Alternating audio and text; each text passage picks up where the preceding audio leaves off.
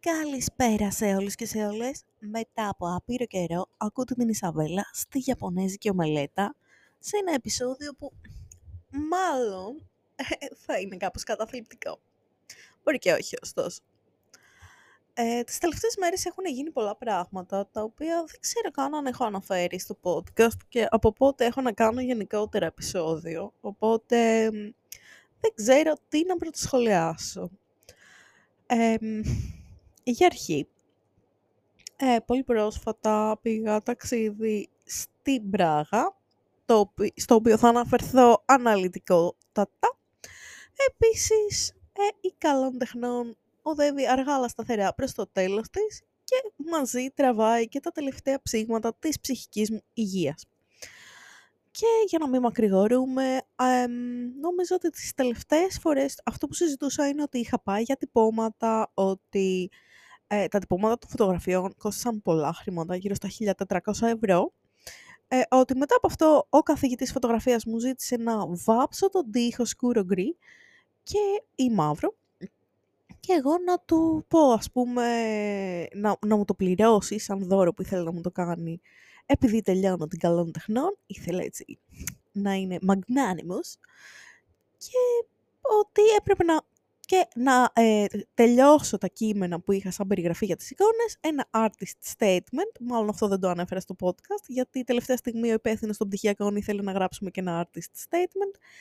Και, συν της άλλης, ε, πέρα από τα αυτοκόλλητα που θα έμπαιναν κάτω από τις εικόνες, το σκούρο γκρίτι ήχο, τις φωτογραφίες, ε, να έχω και τον κατάλληλο χώρο στη, στον εκθεσιακό χώρο της σχολής, στην αίθουσα Κισανλή, την πρώτη εβδομάδα των πτυχιακών. Λοιπόν, όλα αυτά που περιγράφω προφανώς θα πήγαιναν όλα λάθος. Εγώ χρειαζόμουν το χώρο 6 γιατί είναι ένας μακρύς τείχος ουσιαστικά. Αυτό μου είχε πει ο καθηγητής φωτογραφίας. Καλύτερα να είναι όλα στην ευθεία, λέει. Και να μην είναι κάποιο σχήμα πει, ξέρω εγώ, γάμα, γιατί δεν φαίνεται, λέει, decadence φάση. Μετά βέβαια το πήρε πίσω αυτό και είπε ότι όχι, εγώ δεν είπα κάτι τέτοιο. Καλύτερα να ήταν σχηματίσει ένα πιο ενδιαφέρον σχήμα. Ε, τότε μου είπε θα μου πληρώσει τον τοίχο. Επίσης το πήρε πίσω όταν του είπα, ναι, το παιδί που θέλει να, του βάψω, να μου βάψει τον τοίχο, είπε ότι είναι 180 ευρώ, ας πούμε.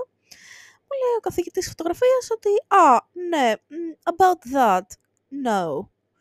Εγώ σου είχα πει θα σου βάψω τον τοίχο, πάνω από 50 ευρώ δεν κοστίζει αυτό το πράγμα, οπότε 50 ευρώ θα σου δώσω ε, και μου το πέταξε κιόλας στη μούρη. Ε, και λέει, ε, πάρε το 50 ευρώ, ξέρω εγώ, ε, γιατί εγώ δεν παίρνω πίσω τις υποσχέσεις μου, αλλιώς δεν θα μου ξαναμιλήσεις. Και το πάντα, εντάξει, μπορείτε να μου στέλνετε email. How about that? Και παράλληλα να με, όχι τραπουκίζει ακριβώς, να μου λέει μην πας στην Πράγα, έχεις τόσο πολλά να κάνεις για την πτυχιακή, δεν θα πας στην Πράγα, τι είναι αυτά. Ε, παράλληλα να γίνονται συνελεύσεις στη σχολή για κατάληψη και να είμαι εγώ σε μια φάση παρακμής. Οπότε για να σας το πω χρονικά το τι συνέβη, την προηγούμενη εβδομάδα, τη Δευτέρα, πήγα στο μάθημα φωτογραφίας, όπου ε, τίποτα, ξέρω εγώ, το εντυπωσιακό δεν συνέβη. Ε, είχαν, ε, το, το πρωί νομίζω είχα πάει να δω ε, το τεστ, όχι ψέμα, το, το, την προηγούμενη Δευτέρα οι φωτογραφίες φύγανε για το τυπογραφείο που θα τις επικαλούσαν σε μέταλλο, γιατί αυτή η το στούντιο έχει ε, δύο ας πούμε παραρτήματα και στο ένα μόνο κάνουν επικόλληση σε μέταλλο. Οπότε έγινε αυτό, το συζήτησα με τον καθηγητή της φωτογραφίας, λέει βγήκαν πολύ ωραία αυτά, μπουρου μπουρου μπουρου μπουρου. Την τρίτη, ε, φυσικά, Α, όχι. Και τη Δευτέρα, τέλος πάντων, ε, του είπα ότι το παιδί που είναι να μου βάψει τον τοίχο μου είπε ότι είναι 200 ευρώ γύρω στα 180 μάλλον, ότι είναι εργασία του 50 ευρώ και παράλληλα ε, αυτό που ε, τέλος πάντων, ότι εκτός από 50 ευρώ που είναι η εργασία του, τα υλικά ε, είναι γύρω στα 120 ευρώ και ότι ας πούμε είναι γύρω στα 180 με 200 ευρώ και θα μου πει πώς κάνουν τα υλικά και να τα πάρει. Ωραία, ωραία. Και μετά, ε, ε, παθαίνει ένα σοκ ο καθηγητής φωτογραφίας. Λέει: Εγώ νόμιζα θα είναι 50 ευρώ και δεν έχω τόσο μαζί μου και θα στα φέρω την Τετάρτη. Συνειδητοποιώ ότι αυτά τα χρήματα δεν θα τα έχω. Παράλληλα δεν είχα ούτε για την Πράγα, τέλος πάντων διάφορες αλχημίες συνέβησαν και λεφτά για την Πράγα είχα και τον καθηγητή και το δίχο πλήρωσα. 100 ευρώ μόνο πλήρωσα για τον δίχο, αλλά τέλος πάντων. Οπότε έγινε αυτό και μετά τι άλλο έγινε φαν. Μετά τέλος πάντων ε, γυρίζω εγώ σπίτι σε μια κατάσταση παρακμής. Την τρίτη ε, πηγαίνω στα μαθήματά μου στα ιδιαίτερα άλκη και λοιπούς. Μαζεύω έτσι τα 50 μου βρουλάκια. Και την Τετάρτη πάω ε, στη σχολή, μία μέρα πριν φύγω για την Πράγα. Και τι έγινε εκεί; Την Τετάρτη το πρωί είχαμε συνάντηση στη σχολή για, το... για μια έκθεση που θα κάνω στην Μπενάκη, στον Αντωνόπουλο. Αλλά εγώ δεν πήγα, γιατί, θα μου πει κανείς, ε, μου είχε στείλει μήνυμα ο Σάββας να πάω σε ένα ε, σαν σεμινάριο που είχε το μεταπτυχιακό, το οποίο εγώ δεν είχα σκοπό να πάω. Κάτι για τα άτομα με αναπηρία, να, με, για τα άτομα με αναπηρία ήταν το σεμινάριο. Που δεν είχα σκοπό να πάω γιατί είχα τη συνάντηση για τον Μπενάκη. Αλλά λέει ο Σάββας, ξέρω εγώ, έλα. Ε, και λέω, εντάξει, OK, okay, άμα έρθεις μαζί μου μετά στην πολιτεία, θα έρθω. Λέει, it's a deal, ξέρω εγώ. Οπότε πάω εγώ εκεί πέρα. Παράλληλα, ή το πρωί της Τετάρτης έπρεπε να βρεθώ με την Πολύμνια για να τυπώσω κάρτες για την πτυχιακή μου. Οπότε με στήνει λίγο η Πολύμνια έως πολύ. Ε, 10 ώρα το πρωί ήμουν ομόνια, 10 και μισή έρχεται η Πολύμνια, 11 ήταν το σεμινάριο που είχα πει στο Σάββατο θα πάω, 11 ήταν και στον Αντωνόπουλο συνάντηση. Ε, εγώ δεν ήμουν και ντεμίση, ήμουν ντεμή σίγουρη άμα θα πάω στο σεμινάριο με το Σάββα. Ε, γιατί θα να πάω και σε αυτό με τον Αντωνόπουλο, αλλά μετά έβλεπα ότι δεν προλαβαίνω, οπότε πήγα σε αυτό το σεμινάριο ε, του μεταπτυχιακού. Που θα σας πω και γι' αυτό. Ε, πάμε με την Πολύμνια σε ένα φωτοτυπάδικο στην Ομόνια, ξέρω εγώ. Εγώ γενικά είμαι chaotic person, μπορεί να μου πούνε, ωραία, θα, να το κάνουμε έτσι και να πω, ναι, να μην δω δεύτερη επιλογή. Και η Πολύμνια έπαθε σοκ μόλις ε, είμαι εγώ, ξέρω εγώ, μπροστά στο να μου τυπώσουν κάρτες και απλά είμαι, πάρτε τις φωτογραφίες, απλά βάλτε μου ένα σηματάκι του Instagram γιατί δεν το βρίσκα στο Google δίπλα στα στοιχεία μου και αυτό θέλω, δεν με νοιάζει. Και να είναι πολύ ναι, ναι, αλλά το χαρτί να είναι μάτι ηλιοστρασιόν, να είναι ακουαρέλα ή δεν ξέρω εγώ τι, να είναι α6 ή α5. Λέω, ε, ξέρω εγώ, ναι. Λένε θα είναι σε καμιά ώρα, ας πούμε. Λέω, ωραία, εγώ έχω ένα σεμινάριο δύο ώρες, θα περάσω δυόμιση ώρες να το πάρω. Τους πληρώνω, OK. Okay. Πάω για το σεμινάριο, το οποίο ήταν ε, στην κινηματογραφική λέσχη στην Ακαδημίας. Ε, εκεί που όσοι είναι φοιτητές στο ΕΚΠΑ πηγαίνουν για την κάρτα σίτισης. Πάω εκεί πέρα, βρίσκω το Σάββα που δεν ξέρω τι σκατά έχει ντυθεί. Ε, του άλλα θα το έλεγε η φίλη μου η Σοφία η χορεύτρια. Ε, γενικά ο Σάββας φοράει λίγο αρμάνι χαρμάνι outfits. Αλλά δεν θυμάμαι τι φορούσε εκείνη την ημέρα. Κάτι σαβίσιο τέλος πάντων. Μην ήταν γκρι κουστούμι, μην ήταν κανένα ζιβάγκο κόκκινο, δεν θυμάμαι. Ένα από αυτά που φοράει, τα σαβοτέτια θα τα πούμε. Ο Σάββας Σαμπίκος. Μην ξεχνάμε και φυσικά ότι τον έχουμε βαφτίσει και τσαμπίκου. Ε, και τέλος πάντων καθόμαστε δίπλα-δίπλα. Ε, το σεμινάριο το έκανε η Νίνα. Η Νίνα είναι το κλασικό teacher's pet που κανείς δεν θα ήθελε να γνωρίσει, πλέον υποψήφια διδάκτορ στο ΕΚΠΑ, της καθηγήτριας που μας κάνει κοινωνική παιδαγωγική, εμετός, εμετός. Και μας έλεγε για τα άτομα με αναπηρία. Πολύ ενδιαφέροντα αυτά που είχε πει, τα ήξερα ήδη. γιατί είχα δει μία σειρά το καλοκαίρι, που λέγονταν στα τέσσερα. Και η πρωταγωνίστρια ήταν ε, μια κοπέλα με αναπηρία, ε, σε αμαξίδιο, οπότε και τι ορολογία πρέπει να χρησιμοποιήσεις έλεγε και διάφορα άλλα σχετικά έλεγε. Οπότε, ναι. Ε, που τη σειρά αυτή το, στα τέσσερα την είχα δει γιατί ένας καθηγητής από το πρώτο μου μεταπτυχιακό, ο Ιωσήφ έλεγε ότι ε, την ετοιμάζουν να τη γράψουν, ας πούμε, αυτή τη σειρά, τη, να βγει προς τα έξω, όταν κάναμε μεταπτυχιακό και είχε πέσει το μάτι μου και ήταν σε συνδρομητική, ας πούμε, στο Αντένα Plus. Και έκατσε και την είδα. Ε, κατάθλιψη, αλλά ωραία σειρά. Μου άρεσε γιατί η πρωταγωνίστρια είχε πολύ ωραίο χιούμορ, ή το σενάριο ήταν καλό μάλλον, θα έλεγα. Και ε, εντάξει, ε, έδειχνε το struggle της κοπέλας που είναι στην Ελλάδα, που ε, κανείς πεζός ποτέ δεν πέρασε από πουθενά, πόσο δε με αμαξίδιο.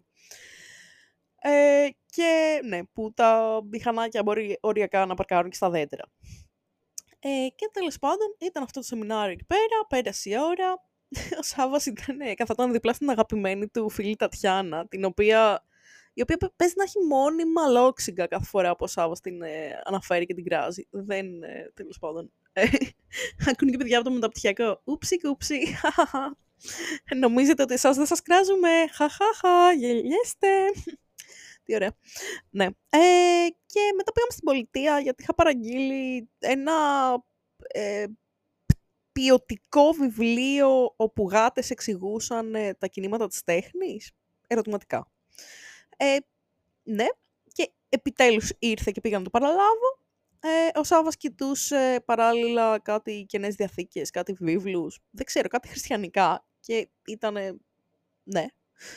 Ε, μετά φύγαμε από εκεί, ε, πήγαμε προς εξάρχεια για να πάρω εγώ τις κάρτες. Του λέω, α, δεν σου λέω ότι έχουμε να πάρουμε κλπ. Και πήγαμε, σταματήσαμε να πάρουμε κουλούρια, πήραμε κάτι κουλούρια με μπέικον και φιλαδέλφια και τέτοια. Σάββας ξανα, έχει ξαναπάρει κουλούρια, οπότε πιστεύω μιας και δύο-τρει φορές έχει πάρει κουλούρια ότι του αρέσουν τα κουλούρια γενικά αυτή είναι η δημοσοφία που θα ε, πώς το λένε, μείνει από μένα, ότι α, έχει πάρει τρεις φορές κουλούρι, μάλλον του αρέσει το κουλούρι.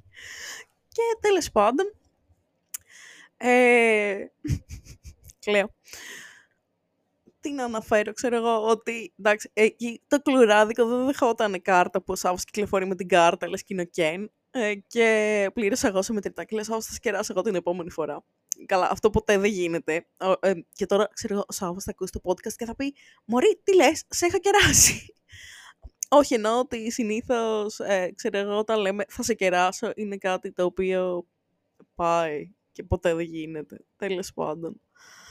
Ε, εν τω μεταξύ, παίζει να μην έχω κάνει καν podcast για το ε, project το χαμόγελο της ζωής με τα κόκκινα τριαντάφυλλα, αλλά δεν πειράζει. Ε, θα το αναφέρω προσεχώς, ίσως. Και τέλος πάντων, μετά ε, που περάσαμε από το κουλουράδικο, τρώγαμε τα κουλούρια μας στον δρόμο, συζητούσαμε για διάφορα, για την πολυπίκυλη ερωτική ζωή του Σάβα μάλλον, κυρίως λέγαμε, του Σάβα Τσαμπίκου. Ε, ποιες τον έχουν χιλοπιτιάσει και από ποιες, ε, τέλος πάντων, διάφορα που βιώνει τον τελευταίο καιρό. Ε, και μετά πήγαμε στο μαγαζί με τις κάρτες, πήρα τις κάρτες, δείχνω στο Σάβα τη φάτσα του σε κάρτα, γιατί μπροστά από τις κάρτες είχα τις φωτογραφίες, πίσω είχα τα στοιχεία μου και είχα βγάλει από όλες τις φωτογραφίες της πτυχιακής. Από το Σάββατο ήταν σε φάση. Δεν είμαι ωραίος εδώ, αλλά είναι ωραία φωτογραφία. Μου αρέσουν τα χρώματα. Οπότε, ναι, ένα δάκρυ κύλησε. Ε, και του λέω: Θες να πάμε για κανένα καφέ; Λέει: Δεν έχω χρόνο. Ψέμα. Και πάμε στον ηλεκτρικό, ας πούμε, στο μετρό. Εγώ τα, θα μπορούσα να πάρω 0,49, αλλά μετά λέω άμα το ας πάρω ηλεκτρικό, γιατί το 0,49 είναι εντελώς απρόβλεπτο. Αφήνει έξω από την καλών τεχνών, αλλά περνάει όποτε θυμάται. Οπότε λέω ας πάρω ηλεκτρικό να είμαι σίγουρη. Γιατί είχε συνέλευση και κατάληψη εκείνη τη μέρα, την Τετάρτη. Και λες, όσο δεν έχω χρόνο, πάμε στο μετρό, πιάνουμε την κουβέντα μπροστά στα εισιτήρια, μέσα από τα εισιτήρια. Ε, και αυτή η κουβέντα κράτησε με σύντομους υπολογισμούς γύρω στις 2,5 ώρες. Οπότε είμαστε όρθιοι μπροστά από τα εισιτήρια και συζητούσαμε διάφορα. Και παράλληλα, ελεγκτέ ερχόντουσαν, κόσμος έτρεχε γιατί να αποφύγει τους ελεγκτέ γιατί δεν είχαν εισιτήρια. Δεν ξέρω, διάφορα γινόντουσαν, αλλά συζητούσαμε εκεί πέρα. Δεν μπορώ να πω ότι θυμάμαι το περιεχόμενο της συζήτησης δυόμιση ώρων με το Σάβα έξω από το μετρό, ε, μέσα στο μετρό, ε, μέσα από τον κισέ των εισιτηρίων, αλλά όχι στις πλατφόρμες του μετρό τέλος πάντων καταλάβατε σε αυτό το χώρο εκεί πέρα. Αλλά θυμάμαι κάτι που είπε ο Σάβας, το οποίο το σκέφτομαι όλες αυτές τις μέρες και θα έλεγα με έχει πληγώσει, με έχει στεναχωρήσει. Δεν είναι ότι ο Σάβας με στεναχώρησε, είναι η πληροφορία αυτή ότι με στεναχωρεί. Τέλος πάντων, ο Σάβας ουσιαστικά ε, λέγαμε ότι... Ε, ποιον βρίσκουμε θελκτικό, ποιο μπορεί να γουστάρουμε, ε, ποιον, ποιος μας ελκύει, πώς, τι, με τι κριτήρια μας ελκύουν οι άνθρωποι, κάτι τέτοιο. Στο οποίο του είπα ότι εμένα, ας πούμε, προσωπικά, δεν μου κάνει το κλικ να πω ότι α, ένας είναι γκόμενος και α, α, ο Chris, ε, Chris Hemsworth, ρε, α, αυτός. Ε, και να πω, πω, τον θέλω, θέλω κολλασμένα να κάνουμε σεξατα. Ότι προτιμώ ε, κάποιος που είναι φίλος μου, που κάνουμε παρέα, που νιώθω άνετα μαζί του, που με κάνει να γελάω, πρώτο και κύριο, ε, και δείχνει ότι ενδιαφέρεται, ε, με αυτόν να κάνω κάτι. Και ακόμα και αν πάρει καιρό, ότι θέλω να νιώθω άνετα με τον άλλον, ότι δεν είμαι και ένα άτομο που είμαι 100% άνετη με το σώμα μου να πω πότε κουκλάρα είμαι κάθε πρωί. Αλλά θέλω κάποιον να με κάνει να νιώσω ότι με θέλει για αυτό που είμαι. Και για να το νιώσω αυτό, πρέπει να είμαι αρκετά άνετα εγώ μαζί του, ώστε να έχω ξεπεράσει την αρχική ντροπή που «Α, δεν τριάζω μπροστά στον άλλο γιατί ντρέπεσαι» ή «Α, ξέρω εγώ, είσαι όλο cute» ενώ δεν είσαι γενικά. Ε, δεν θέλω να το παίζω μικρή Ιαπωνεζούλα, ξέρω εγώ, οπότε θέλω να είμαι άνετα με τον άλλον. Και για να γίνει αυτό θέλει χρόνο. Και λέω Σάββας δηλαδή, λέω, δεν ξέρει, ας πούμε, να είναι φίλος μου άλλος πολύ καιρό, κάνα χρόνο, για να νιώσω άνετα και να τον γουστάρω και να θέλω και να γίνει κάτι παραπέρα. Και λέει πολύ ουτοπικό αυτό που λέει η Σαβέλα. Δεν ξέρω, χρησιμοποίησες πάλι τσαμπίκι λεξιλόγιο. Ότι μπορεί να είπε για τον Εφελιγερέτη του Αρχολίπαρου, δεν ξέρω καν. Ε, και έλεγε αυτό στα κριτήρια έχει τις κοπέλες, ας πούμε, και έλεγε ότι ε, ότι κοιτάει την εμφάνιση σε μεγάλο βαθμό α, και το χαρακτήρα βέβαια, αλλά ότι η εμφάνιση παίζει πρωταρχικό ρόλο. Αυτό το είχαμε ξανασυζητήσει και άλλες φορές. Ότι γενικά, όταν σ' αρέσει κάποιον, κάποιος, το πρώτο κλικ στο κάνει εμφάνιση και μετά, αφού αξιολογείς το περίβλημα, κρίνεις και τα υπόλοιπα.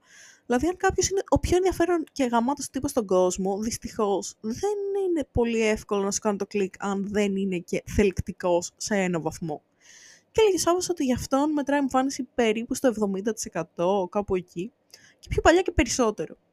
Και εμένα μου έμεινε αυτό. Τύπου ήταν σαν πέτρα που έσκασε και είχε ε, ομόκεντρους κύκλους, ας πούμε. Ε, σαν κύμα που μεγάλωνε, σαν τζουνάμι. Και το σκεφτόμουν αυτό, ότι η εμφάνιση μετράει το 70% για το Σάβα, η εμφάνιση μετράει το 70%, η εμφάνιση μετράει το 70%. Όχι μόνο για το Σάβα, αλλά για τον Χ, για τον Ψ. Και το σκεφτόμουν πολύ τις επόμενες μέρες.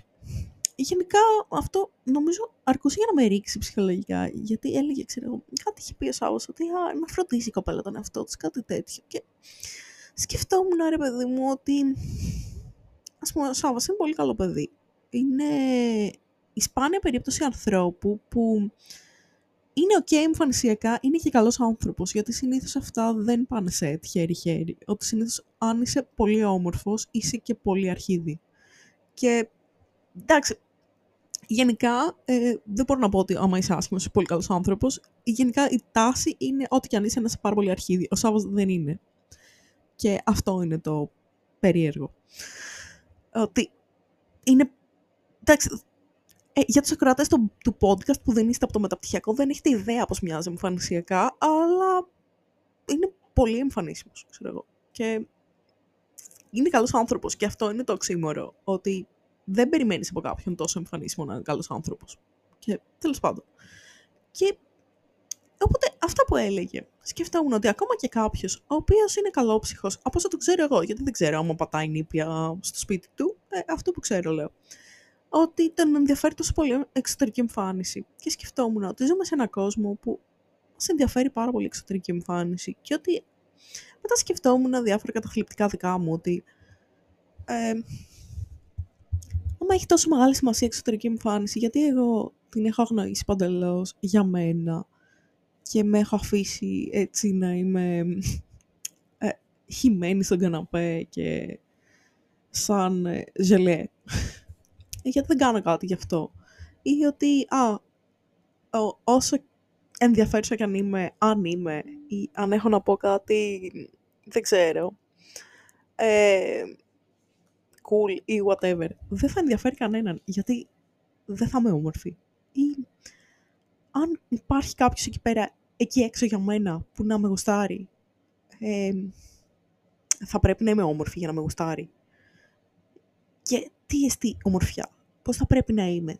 Αυτό το όμορφη, από τι αποτελείται. Πρέπει να είμαι συγκεκριμένο ύψος, συγκεκριμένα κιλά, πρέπει να φοράω συγκεκριμένα ρούχα, να έχω συγκεκριμένα μαλλιά.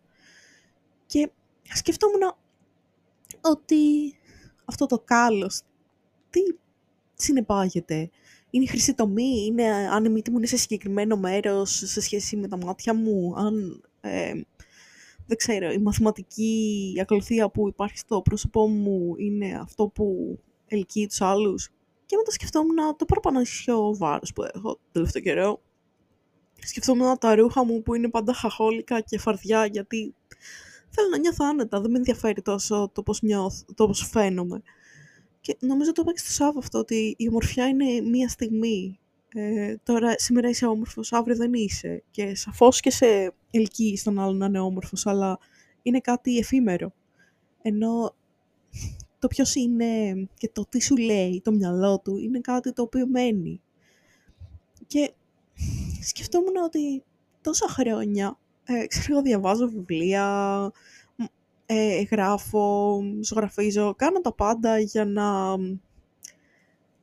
για να βρω το ενδιαφέρον στη ζωή, αλλά θέλω κι εγώ ίδια να είμαι ενδιαφέρουσα.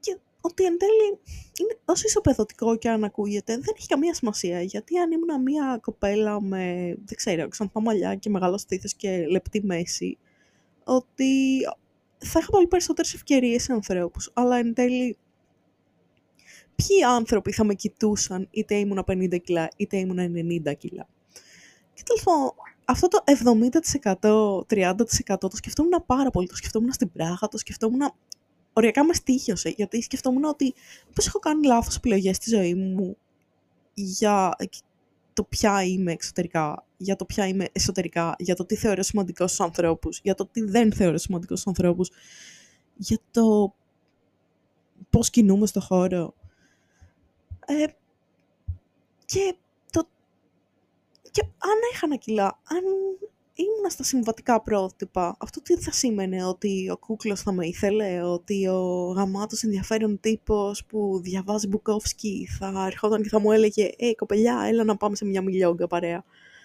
Δεν νομίζω. Δεν ξέρω. Πιο πολύ ήταν ότι με απέλπισε όλο αυτό ότι ακόμα και ένας ε, καλός τύπος που ξέρω δίνει βάση σε κάτι ρηχό, άρα όλοι το κάνουν αυτό. Άρα η ζωή είναι ρηχή, άρα γιατί ψάχνω να βρω νόημα σε μια ζωή που είναι ρηχή, άρα γιατί να μην αφαιθώ στη ρηχότητα, γιατί να μην γίνω ένα με ε, τη μάζα και με το τι θέλει η μάζα. Δηλαδή αν πρέπει να είμαι όμορφη, μήπως θα πρέπει να γίνω αυτό το, το πρότυπο που θέλουν όλοι ή να προσπαθήσει να το πλησιάσει, γιατί είναι σαν τον ορίζοντα γεγονότων, δεν το φτάνεις ποτέ. Αυτό, γιατί διαρκώς βρίσκεις ψεγάδια στον εαυτό σου, αλλά μήπως να εστιάσω σε αυτό αντί να εστιάζω στο δεν ξέρω ποια βιβλία θα διαβάσω ή τι θα ζωγραφίσω ή κάτι τέτοιο. Γιατί εν τέλει δεν έχει σημασία. Γιατί κανείς δεν φτάσει στο δεύτερο και στο τρίτο επίπεδο αν δεν ξεπεράσουν το πρώτο. Και το πρώτο δεν είναι τόσο δυνατό για να το ξεπεράσουν. Και σκεφτόμουν να κατολογήσω ότι είμαι άσχημη και ότι θα είμαι αόρατη για πάντα ε, από μια κουβέντα που είπε κάποιος που δεν ξέρω αν το εννοούσε έτσι ή όπως το εννοούσε. Το ότι 70-30 και γιατί να είναι 70-30, μπορεί να είναι και 90-10, πάντως δεν θα είναι 20-80. Και αυτό με προβλημάτισε, ότι οι άνθρωποι κοιτάνε το εξωτερικό. Και το σκεφτόμουν. Και σκεφτόμουν, δηλαδή εμένα όταν με κοιτάνε τι βλέπουν. Και τέλος πάντων, διάφορα εύθυμα μετά πήγα στην κατάληψη, ναι, στην κατάληψη, συγγνώμη, στη συνέλευση για κατάληψη, ε, όπου γινόταν ο χαμός και θέλω να προτείνω να κάνουμε κατάληψη. Ε, και πήγα και απλά μίλησα μπροστά σε όλους και λέω σε πέντε μέρες δείχνουμε τις πτυχιακές μας αφήστε μας τουλάχιστον να τελειώσουμε τη σχολή και μετά κάντε ό,τι θέλετε. Και μία μου λέει, τι θα το κάνεις στο πτυχίο, λέει, άμα το πάρεις, καλό χαρτό. Και τέλος πάντων κάποιοι άλλοι πήραν το μέρος μου, δεν ξέρω, χειροκρότησαν, whatever. Είχα πάρα πολύ στρε γιατί μιλούσα σε πολύ κόσμο. Και ε, τελικά ήταν ανοιχτή η σχολή. Μετά πήγα στην Κοκκινιά στο μάθημα που μου έδωσε κάτι λέιζερ τέτοια για να μετρήσω τον τοίχο. Και μου είπε ότι ο φίλος μου Μανώλης προσπαθεί να με σκαμάρει για να μου βάψει τον τοίχο και ότι 50 ευρώ ε, είναι το βάψιμο και 50 θα μου δώσει ούτε στο κάρισμα ούτε τίποτα. Γιατί δεν αξίζει λέει αυτό και ότι αυτός είχε πει 50 ευρώ θα μου δίνει, 50 μου δίνει και μετά στο τέλος λέει αν δεν τα πάρεις μου ξαναμιλήσεις και του λέω εντάξει μπορώ να σου στείλω email. Και μετά φεύγοντας λέει δεν πιστεύω να έχεις σκοπό να πας στην Πράγα ε. Και λέω φυσικά. Ε, και λέει, α, αυτά γίνεται, λέει. Δεν ασχολούνται με τις πτυχιακές τους και τους τις κάνουμε εμείς και πάνε ταξιδάκια. Και λέω, γεια σας, καλό βράδυ. Και έφυγα. Μέσα στο κρύο και περπάτησα μέχρι τον ηλεκτρικό και δεν με ένοιαζε άμα θα με παρενοχλήσουν. Και έτρεμα από τα νεύρα μου. Και γύρισα σπίτι και ετοίμασα τη βαλίτσα μου και έφυγα για την Πράγα. Ετοίμασα τη βαλίτσα μου πολύ σύντομα γιατί βασικά ένα σάκο πήρα. Ε, αυτόν τον πλάτη, ε, σαν σακιδιάκι. Ε, και εντάξει, είχε τα κλασικά που κάνω εγώ, δηλαδή τύπου 5 μέρες 6 αλλαξιές, ε, με δύο παντελόνια, 7 μπλούζες, ένα κολάν, ένα ισοθερμικό κολάν, 7 ζευγάρια κάλτσες, 7 βρακιά, δύο σουτιέ, όλα αυτά χώρισαν στο τσαντάκι, συν δύο τραπλουστάριο, συν ένα τετράδιο, συν κάτι στυλό, συν ένα μικρό μπλοκάκι και χρεώματα, συν τα κλασικά οντόβουρτσα και μικρά μπουκαλάκια με σαμπουάν και βουρτσίτσα για τα μαλλιά. Και κάτι βαφτικά τα οποία δεν βάφτηκα τις υπόλοιπες μέρες στην πράγμα, μόνο την πρώτη, γιατί ξέχασα να πάρω ντομακιγιάζ. Οπότε έφτιασα αίμα να ξεβαφτώ και ήμουν σε φάση no. Ποτέ. Δεν θέλω να ξαναβαφτώ τις επόμενες μέρες. Ε, και τι άλλο πήρα. Δεν πήρα μαζί μου παντόφλες, μαλακία. Αλλά λες ξενοδοχεία θα είναι, μπορεί και να έχουν. Δεν είχαν. Ε, και τι παίχτηκε, κοιμήθηκα εκείνο το βράδυ πολύ αργά γιατί είχα στρεσαριστεί με αυτό το πανιντάρι που μου πέταξε στη μούρη ο καθηγητής. Και το πρωί πήρα το σάκο μου α, και είχα και δύο πολυχρηστικές μέσα, πολυχρηστικές πάνινες, ε, αυτές τις touchy bags. Ε, και πήγα τέλος πάντων ε, με τη μάνα μου στο αεροδρόμιο, βρήκα τον Τασούλα και τον Στέφανο, ε, ήρθαν μετά από καμιά ώρα, βασικά βάλαν ε, μια βαλίτσα στο, να τη βάλουμε στο αεροδρόμιο στις αποσκευές για να τη γεμίσουν με δώρα που θα φέρναν εδώ, που δεν φέραν εν τέλει. Πολλά, νομίζω. Και το συνάντησα εκεί, μπήκαμε στο αεροπλάνο, με πήρε ύπνος κατευθείαν, όπως πάντα, γιατί τέτοια είμαι. Και μετά, από γύρω στις τρεις ώρες, φτάσαμε στην Πράγα.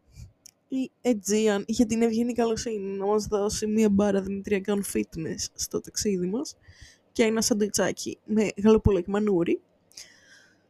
Και δεν ξέρω, όχι, καφέ, καφέ, ναι. Και φτάσαμε στην Πράγα, πήγαμε, βγάλαμε ένα εισιτήριο για τα μέσα τριήμερο, ε, σαν ένα εισιτήριο χάρτινο ήταν, τέλος πάντων. Εγώ είχα ξεχάσει ότι στην Πράγα, στην Τσεχία έχει κορώνες, οπότε πήγαμε ευρώ, cash. Κάποιο τα άλλαξε, κάποιο τα έδωσε στην Τασούλα, η οποία είχε βγάλει Revolut και πλήρωνε αυτή. Και τέλος πάντων, ε, αφού φτάσαμε εκεί πέρα, πήραμε τις αποσκευές μας κλπ. Πήραμε το ε, λεωφορειάκι του αεροδρομίου, μας πήγε στο μετρό και μετά το μετρό το πήραμε μέχρι το κέντρο και από εκεί πήγαμε στο ξενοδοχείο με τα πόδια. Τώρα με έπιασε ο βήχας, προφανώς. Ε, το ξενοδοχείο που μέναμε ήταν πολύ κέντρο.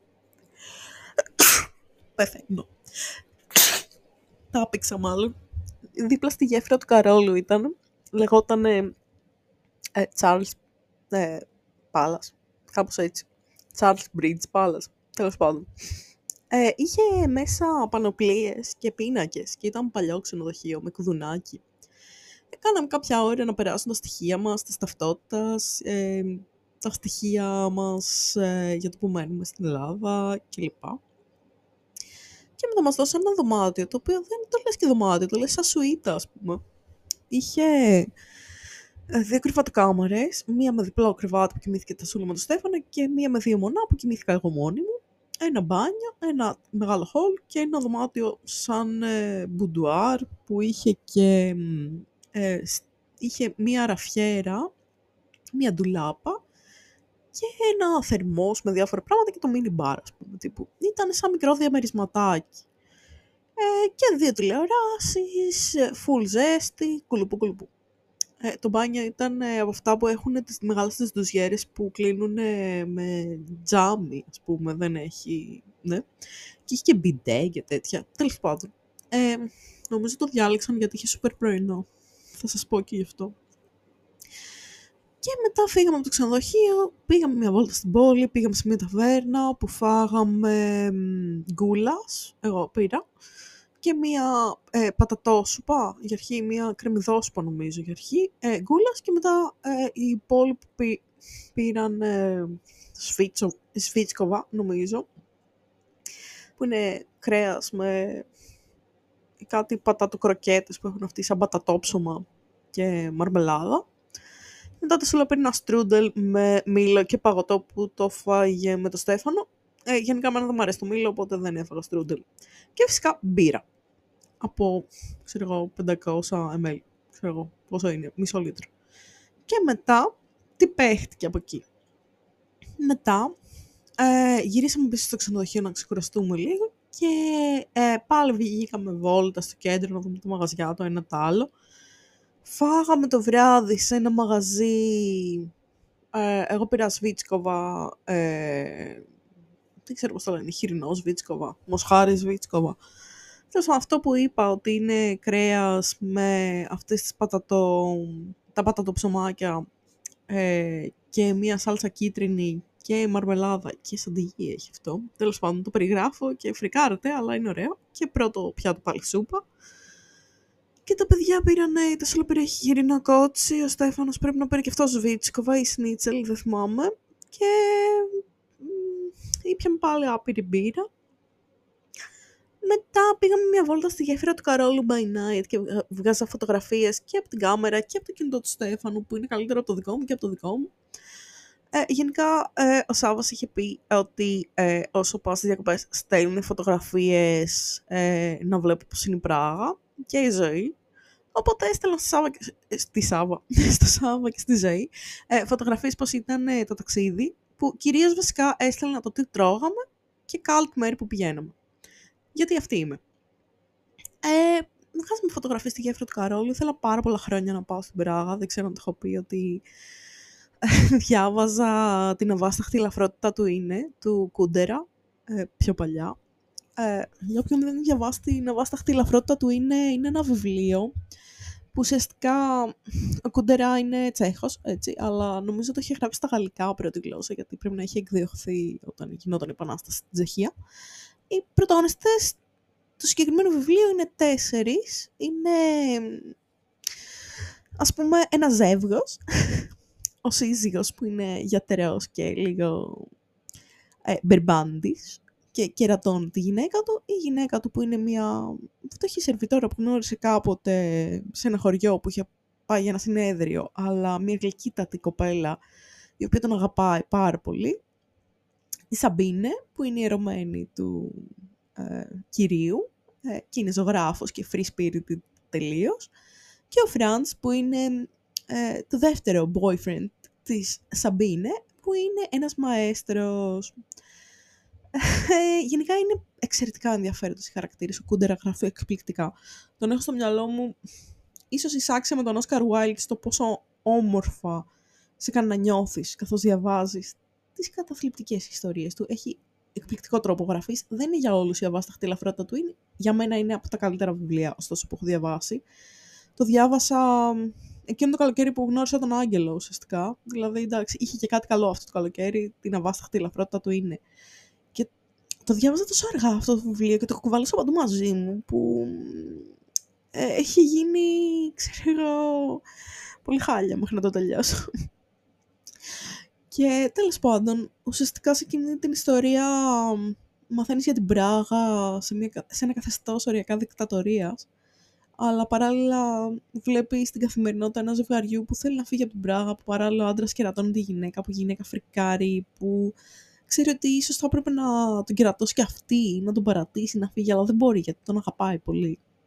Ε, βλέπουμε και τους τέσσερις ε, πρωταγωνιστές της άξια. Βλέπουμε το Φραντς που είναι ένας παντρεμένος άνθρωπος που άφησε τη γυναίκα του και την οικογένειά του για μια ζωγράφη η οποία πάντα τον είχε δεύτερη επιλογή τη Σαμπίνε που δεν την νοιάζουν ουσιαστικά οι άντρες, την νοιάζει η τέχνη της και χέστηκε και θέλει απλά να είναι ελεύθερη. Και τον πρωταγωνιστή του οποίου το όνομα ξεχνάω, που ουσιαστικά είναι ο πιο παγιδευμένος από όλους, γιατί νομίζει ότι η χαρά είναι μόνο στο σεξ και δεν ξέρω. Είναι εκπληκτικά γραμμένο αυτό το βιβλίο και από τότε ήθελα να πάω στην Πράγα. Και πιο πριν βασικά με το Μάνο συζητούσαμε όταν δίναμε εξετάσεις για την καλών τεχνών πόσο ήθελα να πάω στην Πράγα, γιατί έχω διαβάσει και άλλα βιβλία για την Πράγα, που να εκτελήσετε σε αυτή. Είναι το The Daughter of a Smoke and Bone, με την εκπληκτική μετάφραση Άγγελος και Δαίμονας, από τη Σπατάκη, ε, της Lane Taylor, ε, και το, πώς λέγεται, Days of, ε, of Shadows and, and Puppets, πάλι της Lane Taylor, δεν έχει μεταφραστεί στα ελληνικά, το έχω διαβάσει όμως. Ε, και είχε πολύ ωραία εικονογράφηση. Ο σύζυγός της έτσι κι αλλιώς είναι εικονογράφος, ο Jim DiBartolo. ε, που ουσιαστικά λέει για κάτι δαίμονας και τέτοια στην Πράγα, αλλά ε, στην περιγράφει πολύ ονειρική αυτή την πόλη και πρέπει να πας για να συνειδητοποιήσεις πόσο ονειρική είναι όντως. Ε, και όλα αυτά με έκαναν να θέλω να την επισκεφτώ κάποτε. Το έλεγα χρόνια. Μαζεύαμε χρόνια λεφτά για αυτό το ταξίδι και εν τέλει πήγαμε τώρα. Δηλαδή υπήρχαν και άλλες φορές που έχω δώσει λεφτά στην Τασούλα να κλείσουμε αεροπορικά και εν τέλει μου τα δίνει πίσω γιατί κάτι έχει γίνει. Κάπου αλλού τα χρειαζόμουν κάτι, κάπως, δεν ξέρω. Και τέλος πάντων, ε, μετά την ταβέρνα και μετά αφού ήμασταν στη γέφυρα του Καρόλου ήταν η γέφυρα του Καρόλου την είχα ζωγραφίσει τόσες φορές από φωτογραφίε και δεν είχα πάει ποτέ εκεί. Και όταν ήμουν εκεί, ένιωθα μαγευτικά, ξέρω εγώ, το ποτάμι, ε, η νύχτα, τα γάλματα, οι άνθρωποι που περνούσαν, η σκέψη ότι το πρωί πήγαιναν και καλλιτέχνες. Αν και το πρωί που τη διαβήκαμε δεν είχε τόσους πολλούς καλλιτέχνες, αλλά. Η αίσθηση πω ήθελα να μείνω σε αυτή την πόλη για πάντα. Και νομίζω το είπα γύρω στις 50 φορές όταν ήμουν στην Πράγα, ότι ήθελα να μείνω εκεί για πάντα. Και μετά ε, Τέλος πάντων, ε, γυρίσαμε στο ξενοδοχείο, κοιμηθήκαμε εκείνη την πρώτη μέρα.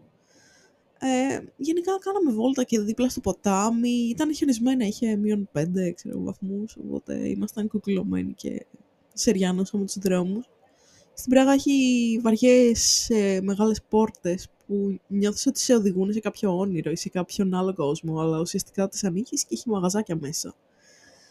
Ε, οπότε αυτά κάναμε την Πέμπτη, την Παρασκευή ε, ξυπνήσαμε πολύ νωρίς το πρωί, φάγαμε πρωινό μέχρι να σκάσουμε φυσικά. Και μετά πήγαμε με τα πόδια, πάλι περάσαμε τη γέφυρα του Καρόλου και είδαμε τους καλλιτέχνες και είχε αρκετούς φωτογράφους που έβγαζαν τη γέφυρα σε ασπρόμαυρες φωτογραφίες, διάφορους που κάνουν κοσμήματα, ζωγράφους. Ήταν γεμάτη κόσμο, ας πούμε. και βλέπαμε τα διάφορα γάλματα στο φως της μέρας και πόσο διαφορετική ήταν η γέφυρα τη μέρα. Πήγαμε στην παλιά πόλη και προχωρούσαμε εκεί πέρα στη γέφυρα. Είδαμε ένα σαν ε, pub που είχε πυροφάγους, αν και εν τέλει δεν πήγαμε εκεί μετά. Και πήγαμε στο κάστρο της Πράγας, περπατήσαμε πολλά σκαλάκια μικρά και ανεβήκαμε προς το κάστρο Εκεί κοντά ήθελα να πάρω ένα δώρο, ας πούμε, και είχε διάφορους πλάστες ξύλινους με σχεδιάκια, αλλά εν τέλει δεν πήρα κάτι από εκεί, γιατί σκέφτηκα ότι θα μπορούσαμε να βρούμε πλάστες με σχεδιάκια και αλλού και ήταν πανάκριβη χωρίς λόγο. Πήγαμε στο κάστρο, ε, πήραμε εισιτήρια και είδαμε μέσα τον καθεδρικό ναό που είχε βιτρό του Μούχα και ήταν πάρα πολύ όμορφα. Έμπαινε το φως έτσι και άλλαζε το χρώμα μέσα στο ναό, ήταν ψηλοτάβανος, ήταν πανέμορφος ε, ήθελες να κάτσεις εκεί με τις ώρες. Ε, ήμασταν στα στασίδια, πούμε, και καθόμασταν. Ε, έβλεπες τα γάλματα, έβλεπες το χώρο, έβλεπες μια μυσταγωγία. Τα βιτρό, τα διάφορα. Ήταν σαν εργοτέχνης αυτός ο ναός. Ε, του Αγίου Βήτου, νομίζω, ναι. Ε, βγήκαμε μετά από τον ναό, πήγαμε σε έναν άλλο ναό, όλα αυτά μέσα στο κάστρο, ο οποίος είχε έτσι ένα κυβόριο μέσα. Εκεί καθίσαμε λίγο στα στασίδια και πιάσαμε την κουβέντα γιατί δεν ήταν ε, ναός που ε, ξέρω τελούνταν κάποια λειτουργία. Όλα αυτά βλέπαμε συνέχεια αφήσεις για διάφορα που έκανε η ορχήστρα που θα ήθελα πολύ να πήγαινα, αλλά δεν υπήρχε χρόνος. Και εντάξει, ορχήστρα είναι ορχήστρα, είναι παντόμορφη. Ενώ εντάξει, έπαιζαν ε, νομίζω Σμετάνα και Dvorak. Ε, οπότε εντάξει. It's okay. Dvorak μου αρέσει ε, ως μετά ένα so-so. Ε, τέλος πάντων, φύγαμε από εκεί, μέσα στο κάστρο πήγαμε σε... Είχε διάφορα, ας πούμε, δωματιάκια που έμπαινες. Μπήκαμε εκεί που ήταν οι πανοπλίες και τις είδαμε μία-μία. Είχαν πλάκα. μία πανοπλία είχε ένα φουσκωτό εκεί που ήταν τα... το πλοίο. Και λέω εγώ, αρχιδάκια, ξέρω εγώ, έχει... Πώς είναι υπογοναδισμός που είναι μικρά, λέω, έχει υπεργοναδισμό. Και τα λέω αυτά και φυσικά πετύχαμε Έλληνες που τα ακούγαν όλα αυτά. Σαντ. και μετά φύγαμε από εκεί, πήγαμε να δούμε το Ινέσο Βασανιστήριο. Είδαμε το δωμάτιο του Medium που είχε τα αερό πάνω στο τραπέζι. Είδαμε τη θέα από διάφορα σημεία εκεί πέρα του κάστρου. Είδαμε το δωμάτιο της Ετέρας, το δωμάτιο του Αλχημιστή, το δωμάτιο του Σιδερά. Είχε γενικά διάφορα δωμάτια. Και παράλληλα, έτσι, ανάμεσα στα δωμάτια υπήρχαν διάφορα gift shops, τα οποία δεν μπήκαμε να δούμε καν. Ε, και παράλληλα πετυχαίνουμε συνέχεια Έλληνες και ήταν μία και έλεγε εδώ έχουν τραπεζομάντιλα και πράγματα, λέει στις αγριές μέλισσες δεν έχουν τίποτα πάνω στο τραπέζι. Και ήταν sad, ναι. Ε, και φύγαμε κάποια στιγμή από το κάστρο αφού είδαμε τους ναούς κυρίως και όλα τα τριγύρω. Ε, και τι κάναμε άλλο την Πέμπτη. Μετά, αφού φύγαμε από το κάστρο, ψιλοπονούσαν τα πόδια μου αρκετά εμένα. Ε, αλλά κατεβαίνοντας, βρήκαμε διάφορα. Πήραμε ένα, μια, μια καμινάδα. Η καμινάδα είναι παραδοσιακό γλυκό στην Τσεχία. Έχει και στα Μίντο βέβαια. Που είναι σαν κούφιο ε, τσουρεκάκι. Που απ' έξω έχει ζάχαρη και μέσα έχει σοκολάτα, ξέρω εγώ. Οπότε πήραμε από μια καμινάδα και φάγαμε την τασούλα. Η τασούλα είναι σύσκατη. Φορούσε και άσπρο φουλάρι. Οπότε σοκολατώθηκαν τα πάντα. Ε, εγώ πιστεύω ήμουν σε πιο decent επίπεδο, αλλά ναι. Η καμινάδα Μιντέου νικάει την καμινάδα Πράγας, μπορώ να πω. Τολμώ να πω, γενικά. Και η καμινάδα έκανε γύρω στα 4,5 ευρώ νομίζω. Γενικά ήταν πολύ πιο ακριβά από ό,τι περίμενα στην Τσεχία. Θα λέγα ότι κάθε φορά που τρώγαμε έξω ξόδευε γύρω στα 20 25 ευρώ. Ε, η κάρτα για τα μέσα για τις τρεις μέρες ήταν 12 ευρώ. Βέβαια παίρναμε συνέχεια τραμ και το ένα και το άλλο. Ε, και ναι. Ξέχασα να πω ότι την πέμπτη, την πρώτη μέρα, πήγαμε στο σούπερ μάρκετ όπου πήρα πολλές πολλές σοκολάτες σε διάφορες γεύσεις τοπικές για να δώσω στην οικογένειά μου. Ε, μεγάλες μπάρες, έτσι. Ήταν σαν τις deluxe, ε, ξέρω εγώ, Ion που είναι τις πασχαλινές τις τεράστιες. Πήραμε φιστίκι, πήραμε καραμέλα με μπράουν, με ό,τι έβρισκα τέλος πάντων, γάλακτος να είναι και ό,τι να είναι και κάτι τσάι ε, που είχε φέρει και τα σούλα την προηγούμενη φορά που ήταν εδώ, Lloyd, ε, με φρούτα του δάσους και βρήκα και τσάι και ράση και πήρα και μου φάνηκαν πολύ ωραία. Πήρε και τα σούλα με τον Στέφανο ε, και νερά φυσικά για να πίνουμε. Επίσης, την πρώτη μέρα πήγαμε να πάρω χρώματα γιατί υπάρχει ε, μια μάρκα στην Τσεχία, ε, η Umton, που έχει ακουαρέλες έξτρα τοξικές, αλλά έπρεπε να τις πάρω. Και δεν τις πουλάει ούτε το Amazon. Και φυσικά η Kohinoor, πώς προφέρεται, Kohinoor, θα την πω, ε, που είναι μια μάρκα με μολύβια κυρίως. Ε, από αυτή τη μάρκα εγώ έχω κάτι μολύβια που είναι τριπλά. Δηλαδή πάνω το μολύβι έχει ξέρω κόκκινο, κίτρινο και μπλε και γράφει... Είναι στη μύτη και τα τρία χρώματα και ανάλογα από ποιο σημείο της μύτης του γράφεις, γράφει και τα τρία χρώματα, κάνει ένα πιο rainbow effect. Οπότε πήγα σε ένα κατα... Στην αρχή πήραμε το τραμ να πάμε σε ένα κατάστημα που είχα βρει, αλλά τελικά έκανα μαλακία και δεν ήταν εκεί το κατάστημα. Οπότε κάναμε τη βόλτα μας, είδαμε λίγο χιονισμένη πράγμα και γυρίσαμε πίσω. Μετά πήγαμε στο επόμενο κατάστημα, όπου ήταν πάρα πολύ όμορφα μέσα, ε, πολύ αγενείς οι άνθρωποι. Πολύ όμορφα μέσα, ωστόσο. Είχε σκόνες αγιογραφίας, είχε πινέλα, είχε διάφορα. Πήρα ένα τεράστιο sketchbook με 70 φύλλα ακουαρέλας ε, και ένα σετ ε, ακουαρέλες Umpton. Μου φύγε ένα 58 γιατί κάνα 48 οι ακουαρέλες. Ναι. Και μετά πήγαμε και σε ένα άλλο κατάστημα χρωμάτων, ε, κάπου εκεί στην Πράγα. Εκεί κοντά ήταν, το οποίο στη βιτρίνα είχε κουρετάκια για μοναζικές ακουαρέλες και συνική μελάνη και Winsor Newton και είχε και ψήγματα χρυσού σε κουτάκι. Και είχε και μια νίκη της Αμοθεράκης ε, mini edition ε, αγαλματάκι και σε ιαπωνικής καλλιγραφίας και σε νελιέ παστέλ και όλα τα σούπερ τέλεια. Και από εκεί πήρα κοχινούρ ε, παστέλ, λάδο παστέλ, να το δοκιμάσω. Ε, στην Ελλάδα αυτή τη μάρκα έχει πολύ λίγα πράγματα, δεν έχει λάδο παστέλ. Και πήρα και μερικά ακόμα ούμτον ε, κυβάκια ακουαρέλας, άλλα χρώματα που δεν ε, έχουμε στην Ελλάδα, οπότε είπα να πάρω κάποια ασομόν, κάποια περίεργα μοβ, κάτι τέτοια. Α, έδωσε και εκεί κάμποσα λεφτά, ούτε ξέρω πόσο. Και μετά ήταν που είχαμε πάει στο βραδινό, την Πέμπτη. Οπότε την Παρασκευή, τέλος πάντων, μετά το κάστρο που βολτάραμε, γυρίσαμε λίγο στο δωμάτιο που ξεραθήκαμε για κανένα δύο ώρο. Καταβαίνοντα από το κάστρο, αφού φάγαμε την καμινάδα, πετύχαμε ένα κατάστημα με gingerbread, που υπάρχουν τέτοια καταστήματα που πουλάνε μπισκοτάκια ginger. Αλλά αυτό ήταν πάρα πολύ ωραίο, ήταν λες και βγήκε από παραμύθι. Και γενικά στην Πραγά είχε, είχε πάρα πολλά καταστήματα με ζαχαρατά. Με ζελεδάκια, με marshmallow, με τέτοια. Δεν πήγαμε σχεδόν δεν πήγαμε σε κανένα βασικά από αυτά, γιατί έχει και στην Ελλάδα τέτοια. Αλλά στο μαγαζάκι με τα μπισκότα ginger πήγαμε. Και πήραμε κάποια πράγματα. Πήρα και ένα. Ε, είχε και δείγματα δωρεάν. Πήραμε μια καρδούλα ginger και την έφαγα. Και τέλος πάντων μετά γυρίσαμε στο ξενοδοχείο, μας πήρε λίγο ύπνος.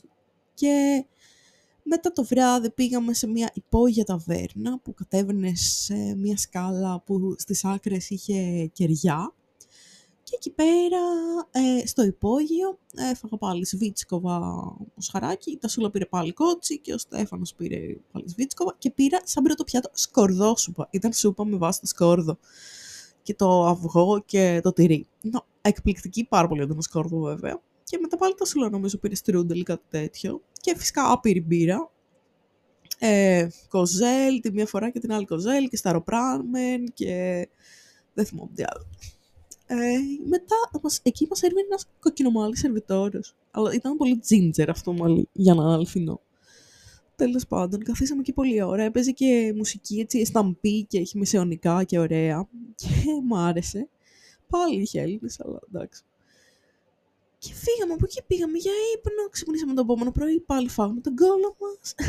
Γιατί αν δεν φας ε, στο πρωινό μέχρι θανάτου, που πας, το πρωινό της Παρασκευής, του Σαββάτου, χτες δηλαδή. Και μετά ε, πήγαμε βόλτα, πήραμε το τραμ, γενικά πήραμε πολύ συχνά το τραμ ε, και πήγαμε σε ένα παρατηρητήριο που έχει στην Πράγα. Ε, πήγαμε σε ένα πάρκο εκεί πέρα γεμάτο χιόνι και προχωρούσαμε και πέρα και βγάζαμε φωτογραφίες και αυτά. Και μετά πήγαμε στο παρατηρητήριο και είδαμε και τη θέα της πόλης και καθίσαμε εκεί και ήταν ωραία. Εγώ ελπίζα να μην γλιστρήσω γιατί γενικά είχα πάρει μόνο ένα σετ με μπότες κάπως που η σόλα ήταν ok για χιόνι αλλά είχαν και τα κουνάκι και μετά τα πόδια μου ήταν σαν κολοκυθάκια μετά από το παρατηρητήριο καθώς προχωρούσαμε και αυτά και κάτσαμε αρκετή ώρα ε, πήγαμε στο μουσείο Μούχα ε, εκεί επέμενα εγώ να πάμε. Γενικά ο Μούχα μου αρέσει πάρα πολύ, είναι Art Nouveau. Ε, ήταν από τα πιο ακριβά μουσεία που πήγαμε, γύρω στα 15 ευρώ ίσο εδώ πρέπει να έχει, αν κατάλαβα καλά. Ε, πήραμε και πράγματα από τα gift shop. Τα Σούλα με τον Στέφανο πήραν μια μεγάλη αφίσα μούχα για το σπίτι τους. Ο Μούχα έχει κάνει διάφορες γυναίκες, ας πούμε, με χρυσή μπορντούρα και μοτίβα, πέρα από τα βιτρό του ναού που είδαμε την προηγούμενη μέρα. Ε, θα σας πρότεινα να πηγαίνετε σε αυτό το μουσείο. Ήταν το πιο όμορφο που πήγαμε στην Πράγα. Α, επίσης ξέχασα να πω την προηγούμενη μέρα που είχαμε πάει στο κάστρο και μετά φύγαμε. Ε, μετά πήγαμε και στην ε, Εθνική Πινακοθήκη που είχαν, που είδαμε κάτι El Greco και κάτι άλλα, ε, ξέρω εγώ, αναγεννησιακά, αλλά δεν ήταν τόσο worth η πινακοθήκη, γι' αυτό ξέχασα να την αναφέρω, ξέχασα να πω ότι πήγαμε μάλλον. Ε, η πινακοθήκη ήταν decent. Ε, ήμασταν από τους λίγους επισκέπτες ε, της πινακοθήκης την Πέμπτη, αλλά μου άρεσαν κάποια από τα, αυτά που είδα. Οι νεκρές φύσεις ήταν αρκετά όμορφες. Και εντάξει, El Greco είναι El Greco, δεν έχω να πω. Είχε ε, κάτι μικρά καδράκια που ήταν πολύ ωραία και είχε και έναν ο οποίος λεγόταν Pembrandt, Peter Brandt, που είχε έργα του. Αλλά είχε και γνωστόν γενικά, ε, αλλά πάλι ο El Greco ήταν ε, ο πιο γνωστός εκεί πέρα. Μετά, ας πούμε, την Παρασκευή που πήγαμε στη, ε, στο Μουσείο Μούχα, ε, ήταν, το Μουσείο Μούχα ήταν ε, σαν, σαν ε, ένας όροφος από την Εθνική Πινακοθήκη, η οποία είχε τρεις-τέσσερις ορόφους. Αλλά είχε πολύ ωραία έργα, δηλαδή δεν μπορώ να πω ότι ε, στο και ένα από αυτά δεν μου άρεσε. Ήταν όλες οι αφήσεις του Μούχα, σε λιθογραφ... ήταν λιθογραφίες του Μούχα ε, ένας-δύο πίνακες στο γραφείο του και έκατσα να δω και ένα πολύ ωραίο ντοκιμαντέρ για τη ζωή του, το οποίο μου χάλασαν μόνο κάτι εγκλάκια που ούρλιαζαν. Μετά αφού φύγαμε από το μουσείο μου, είπαμε να πάμε στο Primark, έπεσα θύμα του καπιταλισμού και είπα να πάω στο Primark. Απογοητεύτηκα πλήρως. Δεν είχα ξαναπάει στο Primark. Νομίζω ότι θα είναι στο Tiger, αλλά ήταν στο H&M. Και από εκεί πέρα πήρα απλά ένα μαξιλάρι από αυτά που βάζεις ε, στην πτήση και είχε και μια κουβέρτα γιόντα με, με μανικάκια. Αλλά είπα μην το γαμίσω, μην το πάρω. Και μια θερμοφόρα σε σχήμα τίγρη είχε. Σαν λούτρινο ήταν που έβαζε ζεστό με νερό μέσα. Αλλά επίσης ήταν άχρηστη γιατί άντε να το γεμίσει αυτό τώρα. Τέλος πάντων. Πονούσαν ήδη τα πόδια μου πάρα πολύ μετά από το μουσείο μου. από το παρατηρητήριο και από το Primark, οπότε εμένα με άφησαν με τα χίλια ζόρια στο ξενοδοχείο γιατί ήμουνα στα πρόθυρα θανάτου και οι άλλοι δύο πήγαν να φάνε κάτι και να πιούν για κανένα δύο ώρο. Εγώ κοιμήθηκα και λίγο και ξεπρίστηκαν λίγο το πόδι μου ευτυχώς. Ε, νομίζω ότι μου είπαν ότι έπιανα 6 μπύρες. Δεν ξέρω τι μέγεθος είχαν αυτές οι μπύρες. Και μετά τους βρήκα να πάμε στο Μουσείο Μπύρας, όπου και εκεί ήπιαμε τρεις μπύρες. Θα μείνω ότι η μία έχει γεύση καραμέλα και η άλλη blueberry και το δοκιμάσαμε κάτι λυκίσκους, που δεν ξέρω πόσα άτομα έχουν βάλει τα χέρια τους μέσα, οπότε δεν μπορεί να πάθω χλέμπολα μετά από αυτό. Αλλά ναι. Γενικά δεν είχα πάρα πολύ κουράγιο να διαβάσω λεπτομέρειες για την κατασκευή της μπύρας, αλλά έμεινα στο ότι είχε την ιστορία της μπύρας στη... στους αρχαίους Σουμέριους, στους Αιγύπτιους κλπ που στους Αιγύπτιους έλεγαν ότι είναι μυστικό που θα μείνει στις ε, πυραμίδες για πάντα και για την αρχαία Βαβυλώνα και την πύρα. Είχε ένα σαν ξόρκι που έλεγαν για να κάνουν πύρα και είχε ενδιαφέρον αυτό, αλλά γενικά δεν πολύ διάβαζα τι έλεγε γιατί ήμουν λίγο KO. Και μετά από το Μουσείο Μπύρας ψάχναμε να βρούμε πού είναι η ταβέρνα με τους πυροφάγους όπου εγώ θυμόμουν ότι την είχα δει στον Ευτύχη Μπλέτσα, οπότε το ψάχναμε μήπως έχει καμιά ταβέρνα με πυροφάγους, μεσαιωνική, δίπλα στη γέφυρα του Καρόλου και έβαλα στο YouTube Ευτύχη Μπλέτσα μέχρι να βρω το σημείο που έλεγε πως λέγεται ταβέρνα για να τη βρούμε. Εν τέλει την ταβέρνα τη λέγανε η Αράχνη, ε, δεν θυμάμαι πώς το λένε στα τσέχικα, σχουράτιμη, αλλά ήταν έτσι φαν έστειλα στη Δέσποινα, η οποία με ρωτούσε πώς είναι η Τσεχία, η Δέσποινα ήταν παλιά μου μαθήτρια. Και ο Παναγιωτάκης μου έστελνε πολύ κάτι κομμάτια που έγραφε στο φλάουτο, τα οποία ακούγα αυτές τις μέρες. Άλλος παλιός μου μαθητής. Και τέλος πάντων, της έλεγα ότι πήγαμε στη ταβέρνα με πυροφάγους. Αυτή η ταβέρνα ενώ ήταν τέρμα τουριστική μου άρεσε πάρα πολύ. Πήραμε μια πιατέλα με κρέατα στη μέση και από μια σούπα ο καθένας. Εγώ πήρα μια σούπα που ήταν μέσα σε κούφιο ψωμί και μέσα είχε πατατόσουπα με μανιτάρια, πολύ νόστιμη και φυσικά την καθιερωμένη μισόλιτρη μπύρα. Και εκείνη, σε εκείνη την ταβέρνα παίζανε κάτι παραδοσιακά, ωραία μεσαιωνικά, ε, κυρίως κρουστά και ένα που μου θύμισε γκάιντα, αλλά δεν ξέρω πώς το λένε. Και βγήκε μια χορεύτρια που έκανε χορό της κοιλιάς, έγινε μια ξεφουμαχία, όλα αυτά ήταν στους entertainers και μετά βγήκε μία πυροφάγος, μία άλλη που έκανε χορό με φωτιές, χορό με σπαθιά. Ήταν πολύ γαμάτο. Και είχε και υπόγειο αυτή η ταβέρνα που ήταν super fancy, αλλά εμείς είμαστε στον πρώτο όροφο. Και πρέπει να έχει άλλους performers πάνω, άλλους κάτω, αλλά too late, ας πούμε, το ανακαλύψαμε μετά. Παρ' όλα αυτά ήταν μια μοναδική εμπειρία και θα ξαναπήγαινα εκεί πέρα. Μου άρεσε πάρα πολύ. Και το κρέας ήταν πάρα πολύ νόστιμο και πολύ ζουμερό και γενικά εγώ δεν είμαι φαν τόσο πολύ του κρέατος, αλλά συμπολογίσαμε ακραία. Και μετά αυτό ήταν το τελευταίο μας βράδυ στην Πράγα που γυρίσαμε κατάκοπη στο ξενοδοχείο και ψηλοετοιμάσαμε τις βαλίτσες μας και τα δωρεάκια μας.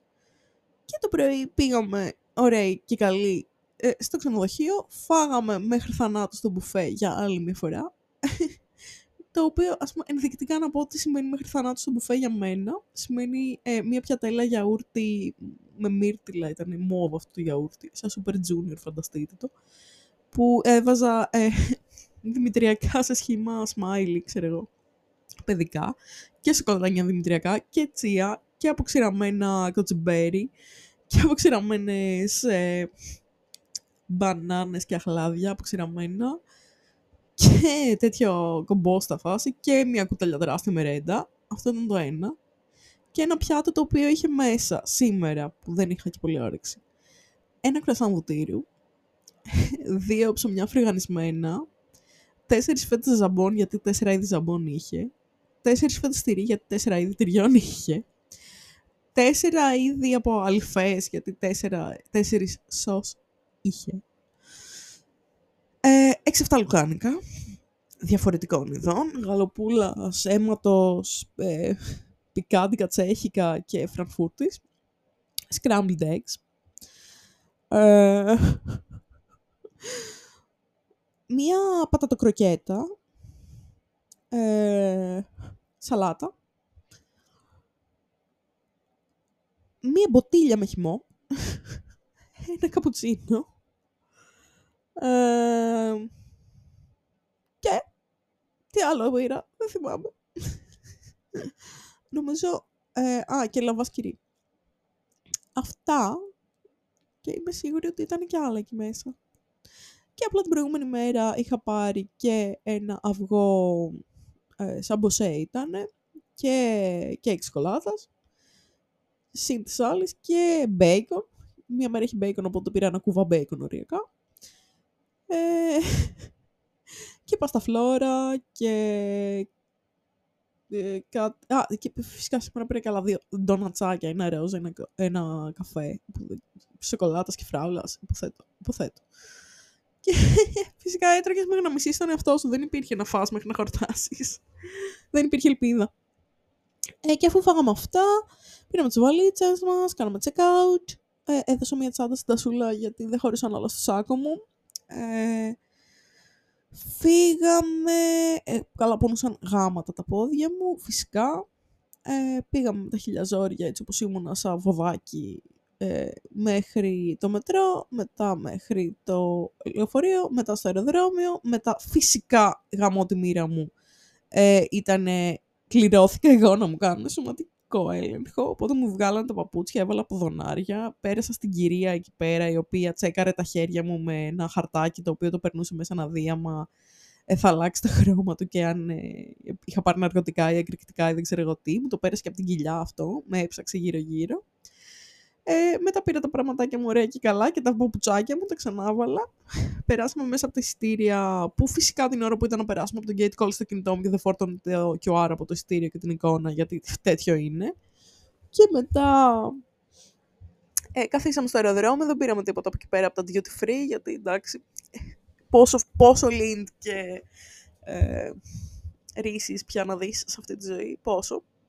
Βέβαια δεν είχα και λεφτά, να το πούμε και αυτό μετά εκεί που καθόμασταν ανέμιλοι στην Αιτζία μπροστά στο σαλονάκι σκάνε μπίτι τέσσερις τσέχοι τσέι και έρχονται, έρχονται το μπατσικό και είναι σαν απέναντι που είχε παλιά ταυτότητα και τον κράζουν ότι δεν είναι αυτό ε, επίσημο document και του μιλάει άλλη σε σπαστό ελληνικό τσέχικο και να του λέει ότι δεν μπορούν να τον, ε, δεν μπορούν να τον ταυτοποιήσουν στο σύστημα και ότι είναι τυχαίος έλεγχο και τον ψάχνουν και αυτά.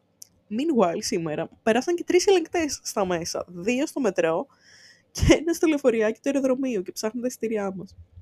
Ευτυχώς που είχαμε βγάλει εκείνο το πάσο για τις τρεις ημέρες. Ε, και μετά ε, μπήκαμε στο αεροπλάνο. Φυσικά είχε αναταράξεις και τρελούς ε, ανέμους. Εννοείται ότι εγώ κοιμόμουν και δεν καταλάβαινα Χριστό. Ε, το σούλα πρέπει να έχει τρομοκρατηθεί τελείως και ο Στέφανος, αλλά εγώ είμαι ανέστη τη γουρούνα. Η τέρμα καταθλιπτική μπορεί να πει κάποιος, ότι πλέον έχω φτάσει στο σημείο ότι ε, ας πεθάνω. Χαίστηκα.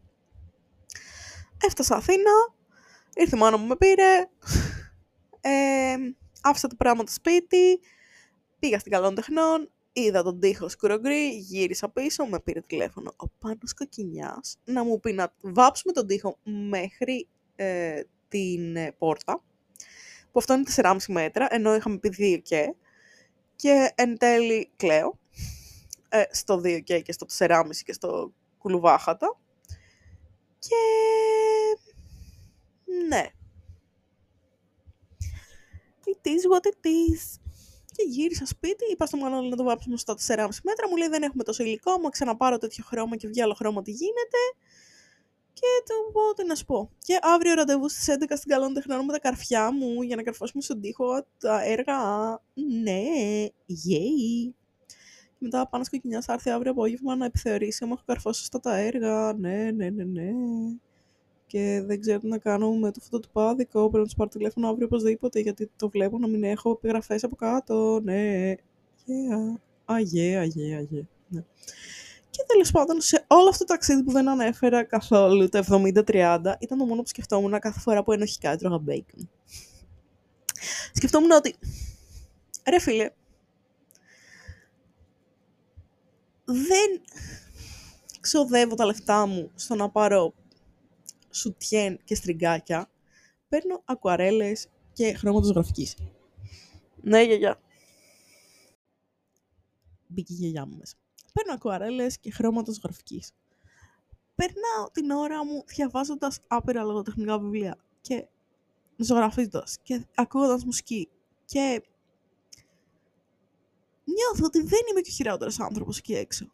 Γιατί όμως να είμαι ο πιο αόρατος άνθρωπος εκεί έξω; Και αν είμαι όμορφη, θα είμαι ορατή ή θα είναι στη μοίρα μου να είμαι για πάντα όρατη.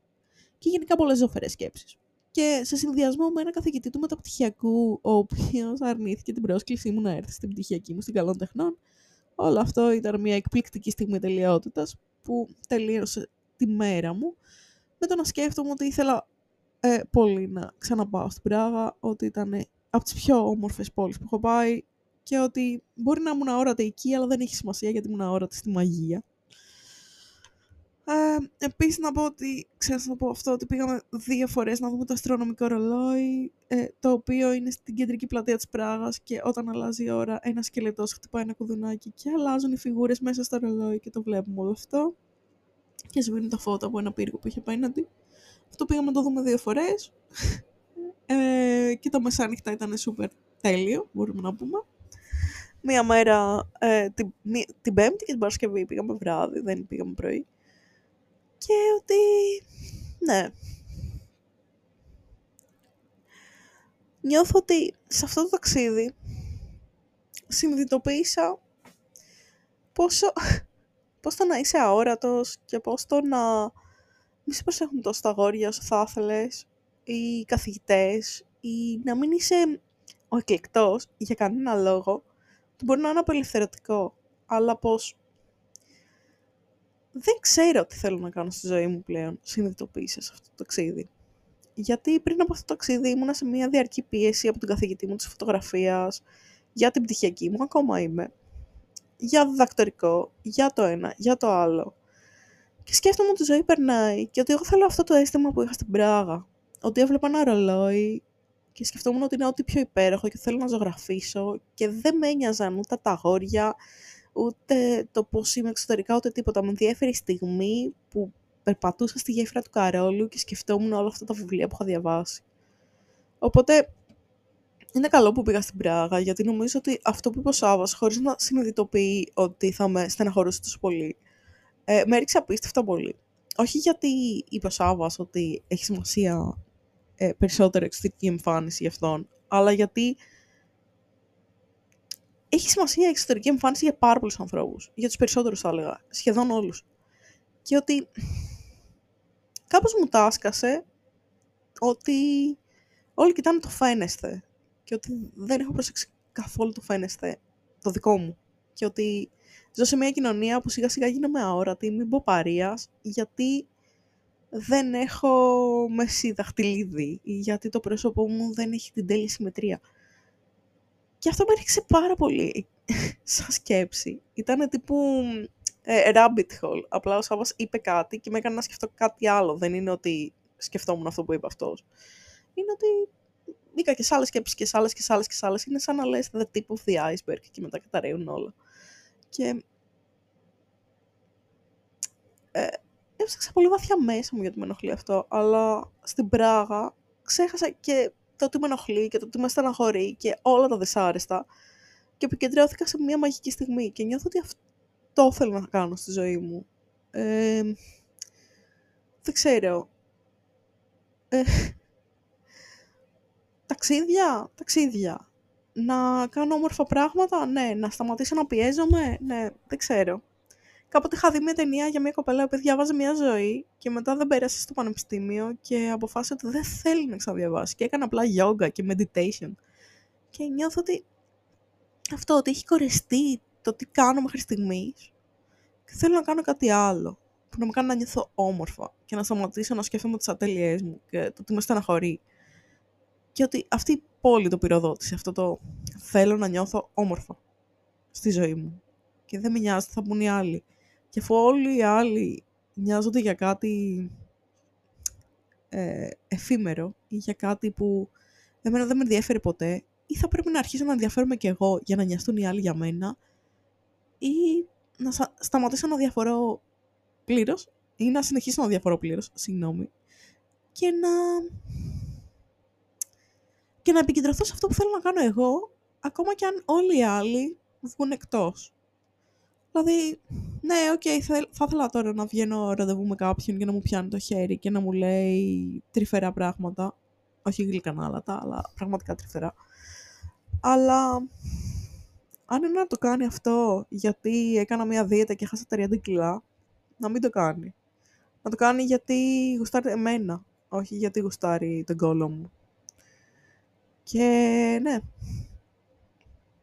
την τρίτη θα έλεγα, την τετάρτη μάλλον, ότι πω πρέπει να προσέξω πάρα πολύ τον εαυτό μου, δεν μου αρέσει αυτό που βλέπω, δεν αντέχω, θέλω να το αλλάξω γιατί δεν θα με προσέξει κανείς. Σήμερα, ημέρα Κυριακή, αυτό που λέω είναι ότι θέλω να κάνω όμορφα πράγματα για μένα και αν δεν με προσέξει κανείς, ε, επειδή δίνω την προτεραιότητα που θέλω στα πράγματα που θέλω εγώ, τότε ας μην με προσέξει κανείς. Γιατί δεν θέλω την προσοχή από κάποιον που με είδε μόνο για το πώς φαινόμουν μια χρονική στιγμή και με αυτό έκρινε το ότι θέλει να ασχοληθεί μαζί μου. Αν θέλει κάποιος να ασχοληθεί μαζί μου, καλύτερα να με γνώρισε λίγο περισσότερο και να έβλεπε ότι του αρέσει το, πιο, το ποια είμαι, όχι το πώς φαίνομαι. Και αυτό δεν ξέρω. Νομίζω ε, θα κλείσει και τώρα το podcast γιατί μιλάω άπειρη ώρα και η γιαγιά πήγε να δει άμα ζω ή πέθανα και να κοιτάξει και τα μηνύματα που μου στέλνουν. Και θα το πούμε αύριο μεθαύριο ή τις επόμενες μέρες. Αν έρθετε, η πτυχιακή μου είναι την Τετάρτη, Τετάρτη, Πέμπτη, Παρασκευή και Σάββατο με ενημέρωσαν. Ε, δεν έχω ιδέα ποιες ώρες. Κάποια ώρα ελάτε. Εγώ θα είμαι από το πρωί στο βράδυ εκεί. Εκτός από τις ώρες που έχουμε το πτυχιακό, γιατί πρέπει να αρχίσω να πηγαίνω πάλι. Mm, τι κρίμα. Οπότε θα τα πούμε στην καλών τεχνών, ελπίζω, ή σε αυτό το podcast. Καλό βράδυ και αν πάτε στην Πράγα, να πάτε και στο αστρονομικό ρολόι και στην ταβέρνα Αράχνη με τους πυροφάγους. Μέχρι τότε, γεια σας.